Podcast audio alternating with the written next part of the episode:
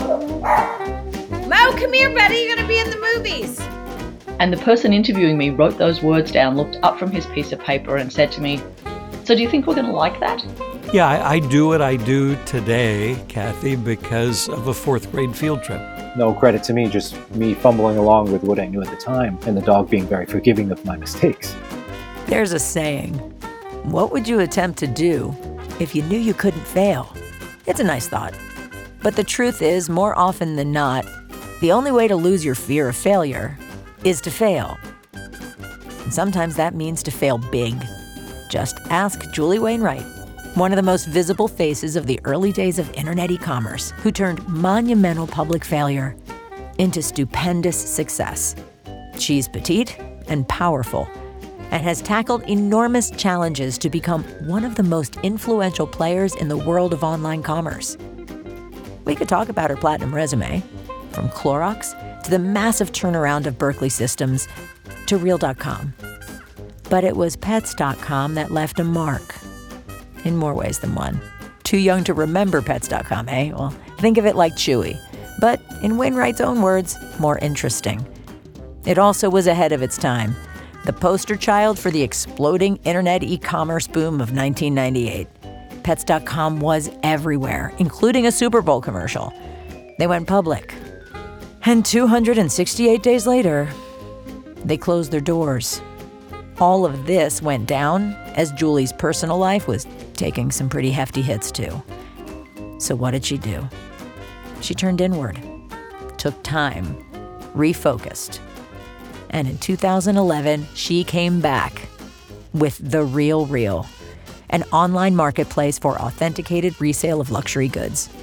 They went public in 2019, and today they have a market cap of over $1 billion. Time and experience have been good to Julie. And today, in addition to her substantial business success, she has a kind of glow, something intangible, and something she credits in part to a lot of personal work, and also to the dogs in her life. In this episode of Talk Unleashed, Julie shares her view of connection to animals, creativity, and the importance of play in all things. I'd like to start with the animals and dog influence and kind of winding the clock back and and and the lessons you've learned there and really talk about this less about the what of what you've done and really about the why and the how and how that's brought you to where where you are today and how obviously animals are a persistent thread through that for you. So so I'll start with the first question which is your earliest memory or recollection or most impactful memory of an animal in your life. Oh, well, we always had pets and um, we had Yorkies, so no, it's no surprise I got a Yorkie. In fact, there's an um, old. My dad was one of the first one on the blocks to have a video camera, and every video of us when we were kids has dogs wandering in and out of it. Uh, and so Yorkies, but we also had Great Danes. So I would say there hasn't been, except for a brief time uh, when I was first starting my career, there hasn't been a year where I haven't had a pet either in my house or my own pet. And that and and I think it's mm. just they're such amazing little creatures and they give you so much and they're always entertaining and um, mo in particular now because my other dog my other westie betty is so old loves to play um, in fact, he as soon as Aaron came in today to join us, Mo's like, "Here's my ball. Here's my ball. Do you want to play? Do you want to play?" I mean, and he's a deeply damaged little soul. So you know the fact that he has all that joy when he has a, a scary past that I don't even know about. I just I know the artifacts of the past is you know wonderful. And one of the things I love about animals in general, and clearly we're all animals, is they love to play. And I would say my when I was growing up, and my father's energy and my mother's energy had a lot of play in it. A lot of play. It could have been let's all you know motorcycles it could have been um, tomato fights when we're cleaning out the garden um, play tennis i mean there were a lot of Wait, wait, tomato wait, wait. fights. Tomato fights when you're cleaning out the garden, like actually, like, oh, wait, those tomatoes, they're a little overripe. Let's just throw them at each other. no it was more like heads up rotten tomato and you know that type of and then we had to dodge the rotten tomatoes which was really gross when you think about it but then you know that's usually started by my father by the way. He would be like rotten tomato heads up and then you'd look up because you're a kid and it would splat on your face. So and really gross. I mean it was really gross. And then we had to be hosed down because you couldn't you just smelled it rotten tomatoes but didn't put me off tomatoes anyway. But it was that type of you know um, when a lot of play. Like my father and their i grew up in south bend indiana and the first i remember the first big snowstorm in a house where we had and i was probably seven where i remember was so big. And so my dad decided to build a complete sledding ramp off the um, off the slide, but he built it and he iced it and built it and iced it and built it. So you literally go up the slide with your saucer, Wow. take it, it would circle around the yard and he'd ramped it all up and then you'd end up back at the slide. It became like our own little snow carnival park, you know, our own little ride. So, you know, that's so play is play play or pup play to me animals are joy and playful and simple. Maybe you can always i always know what they want um, and it's cool to be able to especially i mean i had tyson was my first dog by myself and i got him in england and we had almost telepathy. And i remember looking being worried about him crossing the street because he had such little legs and um, it, London's not a pedestrian friendly town. Um, and so I looked at him the first time we got to a corner, and he and I thinking, and I was thinking, oh, I probably shouldn't have him behind me because a car could whip around and not realize I had a leash. So because he wouldn't walk in front of me. So I looked at him. I thought, oh, I should carry him across the street. And I looked at him and thought that, and he literally jumped in my arms and every corner he would jump into my arms. It's like he knew i didn't i was worried about him on the street corner. He had never jumped in my arms before so the fact that i felt like it felt like i was talking to him at a different level. And we had that. So that little dog and i it's almost like we knew what each other was thinking. Um, he's the only dog i've had that. About um, mo is all about do you well betty in particular if i can pick her up in a minute she's all about what have you done for me lately? Um, so in fact i have a i have a series of products called mad betty um, like baseball caps because she's always a little mad at me because i haven't lived up to her expectations but she's a lovely little i mean i love that. You know you have like a 15 pound dog full of attitude that's basically like you know what you better work hard to deserve me because I'm awesome. and I thought, oh, wow, we can all take a lesson there. Yeah, it's like my uh, Harlow, the six pounder, six and a half pounder. She is um, absolutely unapologetic for who she is, is absolutely comfortable in her skin, and doesn't take shit from anybody. Doesn't matter how big the dog is. I know. Don't you love I love that. It's a it's a lesson for I think all of us. So you've talked a little bit about this, but thinking about um, you know, so when you and I first met, it was, of course, when pets.com was launched. I actually just found my t-shirt. I just found my sock puppet t-shirt Oh, the I other day. that. And I love was I was actually a lot bigger of a girl then. So I'm like, wow, that's a that's a great nightshirt. I think I'm gonna yeah. No, you do look really Yeah, I uh it's funny thing happens when you um release emotional baggage in the experience I've had. When you release and slough off the things that you're carrying on an emotional and a spiritual level. It's a tectonic shift that I didn't feel happening at the time. I just kind of look back and look at the pictures. I look at pictures of myself from years ago, and you would have never thought I was heavy. No, I would say you were average, but now you look tiny. That is a word that somebody called me tiny the other day. You're talking to me? And uh, yeah, I mean, four or six. I'm fitting in a four or six these days, which is even with COVID, I'm happy. Happy. Because you're tall, aren't you? Aren't you tall too? Um, it's funny that you say that. I'm only five five. Oh, I always thought of you as well. It's your stature then. I always thought of you as I, big, tall. big attitude, big attitude, and um, in hu- in humid weather, big hair. I do remember that. Well, we have humid weather. here. Lots of big hair. So, Kathy, that's really interesting, isn't it? It's sort of like when you Mhm. let go things, and so it doesn't sound like you went on a diet. It sounds like you just let go of stuff, and it was natural. and it just kind of fell away. And um, I had a friend say to me the other day, she looked at me and she said, There's something different about your eyes. And I said, She said, Are you wearing contacts? I didn't hear, I'll take Yeah, my yeah. glasses off. So, like, my eyes are the same. And she said, There's something different about the light in your eyes. wow. And I said, That's interesting. I said, Can you tell me more? And she said, It's almost like your eyes were always clear, but that there's a, a brightness, almost like when you look at a small child and you look in the eyes of a kid and there's that clarity, that brightness.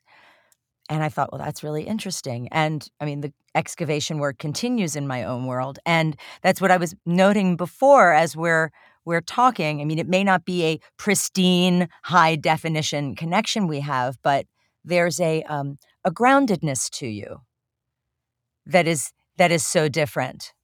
it, it's been a um, interesting. I don't know where it came from. I don't think I've been a light the whole time of my life, but honestly, my um, kindergarten teacher said she's a light. So literally called it out. At as we've been getting out from COVID, I've had people come up and they said I was attracted to you because there's a glow around you. And this big 49er football player and his wife came over and he goes, We noticed you because of your light. I almost fell over. And I'm because first of all, that's a very spiritual thing to say. And I was at a business event, and let's just say the fact that they were comfortable saying that was, and it was clear. And I thought it was really something. Yeah, and unexpected. It's beautiful. So so let's let's talk a little like how are you how has have the last years been? What's been going on and and to what can you attribute that? Do you feel any different? Well, sure. I think aging doesn't takes a lot away, but what it leaves you with is maybe your essence if you're lucky and less tolerance to entertain things that don't serve you um, or serve what you want to do going forward. So I think you do shed one does shed things and and that's i mean it's not just wisdom it's a com- if you aren't comfortable in your own skin by the time you're in your 50s or 60s it, i've you know you still have a lot of work to do. There's still time. I don't want to say that hope isn't over but i you know part of it i was born into a creative family. Both my friend both my parents were artists. As i said they honored play. Play is a childlike thing. And I think as an adult, it can be lost just because of pressures, or as a woman, it's not a normal attribute um, that's honored in the workforce unless you're a creative person. So that playful silliness, men can seem to be able to get away with it, women don't, unless, again, you're a comic or a writer or some other creative spirit. Um, but in the business world, it's not something. But I would say in general, I just, you know, it's the Real Real is an amazing company. We're in our 11th year, so I, we have a long way to go and a lot to do, but I love that. Um, I'm incredibly healthy, so I love that. A lot of my friends haven't been over the years. And I don't know, I just feel great. I, I really feel great. I think it's, and during COVID, which was very hard uh, on our business and hard to be there, I don't know, I found a lot of peace on being on the water. so I got on the water, and I would say that um, I don't. It's just things get easier when you get older if you learn how to let things go. Something physically, if you don't have good health, it's harder. But I am lucky there. Yeah. You know, you start realizing that your body really is a temple and you have to be really treated. You have to respect it. Regardless of the shape of your body, you have to respect your body and respect your um, potential mortality. You have to take care of it. I am. So, we're so lucky. You know, you get up, you can walk, you can experience. If you if you're lucky enough to have your health, everything else sort of falls by the wayside. Nothing else matters really. I remember I remember my mother saying years ago. I was actually I was very sick as a child when I was in my teens was di- I missed almost all of high school in terms of in-person education actually. I was diagnosed in my freshman year of high school with um, a, a, a chronic case of ulcerative colitis, which they had never Oh seen such a bad case in a teen. Uh, you know, inflammatory bowel diseases at the time were not as well researched. I mean, you see Crohn's and colitis ads on television. So watching my Right, right. diet and being mindful of my health was something that got enforced on me um, in my teen years. But then what happened in my case when I got into my early 20s and the disease went into remission and I was now out of my parents' house was instead of going all the way into the healthy behavior, I went all the way the other direction. But you know what, Kathy? That's awesome because you have to. You have to know. I mean, I think you have to know. And plus, you know, there's this whole. It's gonna. What I'm gonna say sounds dramatic, but there's whole philosophy um, that as a child separates from their parents, which is really what you're doing, and you learn about yourself, they have to kill the parents. They have to kill what was before, metaphorically, not physically. But you have so that's what you were doing. And then the key is some people never find their way back. I mean, you know, the key is to find your own rhythm, not just the opposite of what it was. So let's talk a little bit. So you grew up with there was this joyful play. Well, it wasn't all great because my mom had multiple sclerosis. So Correct. And that's actually where I was going. So talk talk a little bit about because that was a tectonic that was a, a pivotal moment in in your life, certainly your family's life, the family experience. And I don't think we understood it that well because back then that no the doctors didn't understand it very well. And she went through about 8 years of it was misdiagnosed the first she had episodic reoccurring MS and it what meaning that she would get sick and then recover but she wouldn't necessarily recover to the same level. And the first thing they thought she had encephalitis but she didn't. And then and that she was dying but she didn't. When it was horrible it was horrible. Because as the disease progressed she lost control of her right side. She couldn't see for a while. She had split vision and ended up in a wheelchair pretty much by the time she was 50 but when it wasn't horrible, she was out and we all were out playing tennis and riding motorcycles and having tomato. Well, she wouldn't participate in the tomato fights. That was my dad. She would participate in the hosing down of people with tomato juice all over their body. So you know, it's a. But by she had me when she was twenty. So by the time she was in her late forties, I was almost uh, thirty. So you think of, but now my younger sister, who she had when she was the last child she had when she was 28, saw the really the strong degradation of her body and mind. And so I experienced it, but I didn't live with it day in and day out. It it's one of those things I'm not sure that our family as a whole really grappled with because we didn't have enough information. So for example, at that time, doctors weren't sitting down or we couldn't find anyone to sit down and explain is dementia associated with the drugs she's taking with MS or MS? And in fact, it is a known uh, factor. So I would say there was more confusion and sort of, and then coping. I mean, the other thing that happens, which people do know who have parents who are experiencing some kind of either dementia or Alzheimer's, there are moments which are oddly enough very, very funny and imaginative. And you sort of just go with it. And you think, wow, the brain's an amazing thing. So, for example, I remember being with my mom, and she was telling me how my father was studying with Issey Miyake. He was in Japan studying with Issey Miyake. And I'm like, really? She goes, oh, yes. And I'm like, because you can't, if you tell them that's impossible, it sends them into frustration and, and distress. And I said, well, what's he doing there? He says, well, he really likes his designs. So, by the way, my father never, to my knowledge, ever thought fashion was something of interest. My mother always did. She wanted to be a fashion illustrator. Uh, and so I said, Well, when is he coming back? She goes, Well, I don't know. It's a big course.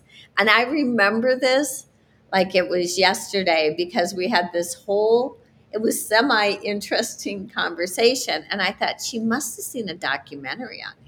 She wanted to really go into fashion illustration and work in that world, which is fascinating given where I ended up at the Real Real.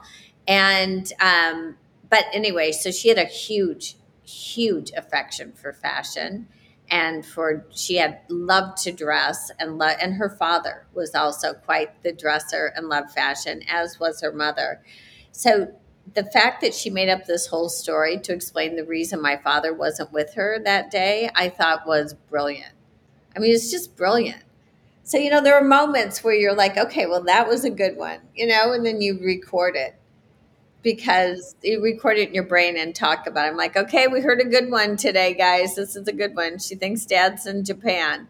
So, you know, and of course that lasted till the next 10 minutes where he was someplace else and she was someplace else. But yes, so I, you know, it's a funny thing when, when someone is that chronically ill and there's no cure, there's something in your brain that still wants to have hope for them, but also knows and just goes into caretaker mode. It's sort of this, at least in our family, it was a split. Like you still hope that a cure would be found, but you recognized it never would be. And so you're trying to make their life as good as possible while recognizing that they're probably gone. Even though they're with you, they're gone. So um, I know we have just a little bit of time left, and um, I and this is probably a bigger topic than for the time we have, but I'm to I want to dig into it anyway. Um, so we'll fast forward. Amazing career, Clorox, Reel. I mean, I could list your accomplishments and all of the amazing things that you've done. Um, turning companies around, lifting them up, and you know, with and you, Pets.com happened, and other things happened in your life at the same time and you went through um, a lot, to to put it mildly, and have re and and to the title of your book, rebooted. So talk a little oh, bit yeah. about was, how did that period of time really change you? Um, well, I mean, uh, there's, I mean, it's such a multifaceted answer. Um, look, here's the from a business perspective it got rid of my fear of failure. And specifically, when you fail publicly and you become this person or um, thing that people really want to spend time talking about, then uh, in a negative way, then you're base. And then, you know, fast forward 10 years later, when I started the Real Rail, or about nine and a half years later, you're like, okay, I've just, I've failed so publicly that and I lived and I'm probably better for it. I'm, you know, if this doesn't work, I'll be fine. So it eliminated fear. That's an unintended benefit that I I mean for me it was an unanticipated benefit I think that um, it made me more fearless. I think that there was a lot of double standards on the way pets.com was covered versus other companies. And the truth is, it's all timing. I mean, chewy.com is pets.com, and it's actually a little less interesting than pets.com was. So, you know, part of it's timing. Part of it, when you get older, you realize timing really is everything. It's everything for a relationship to begin, to a business to begin. You can have great you can meet someone and think i've never had this chemistry the timing's off you can meet you can start a business and you can be off so timing sort of everything when you get older you add lighting lighting and timing are really important um, but other than that i would say it got rid of my fear um, What about personally? Because your the per, your personal Well, life went I through a little bit of a tectonic shift at almost exactly the same my time. my husband asked me for a divorce the same day that I shut down pets, so that was grim. I would say that you know the the thing about going through anything that is devastating and maybe not a um, where you have a lot of public scrutiny and in this case a lot of finger pointing because we sort of became the dot com poster child fairly or unfairly i would argue unfairly um, then people you know what's real. And the people that are with you and stay with you you want with you the people that don't wouldn't be able to there's always going to be something. I mean a company collapsing isn't the same as your body collapsing. Hmm. or someone having some some terrible thing happen to them physically or emotionally even though that was an emotional thing for me. And so when you think like who you want someone with you in the war you know like in you know that it's down there in in the dugout with you and if things don't go right they're still there with you. And people that aren't aren't they were there for you the wrong reason. So i can't say that you know it didn't leave scars because it did but mostly it's good to go through things and come out the other end because you know what I know what I'm I know me better. And that's sort of your journey through life, isn't it? Mhm. Understanding yourself and and uh, self knowledge and self awareness are really critical to to living your fullest life. And you know, I don't know if we're going to have another one, but I'm assuming this is it. I'm assuming this is not it. a dre- not a dress not a dress rehearsal.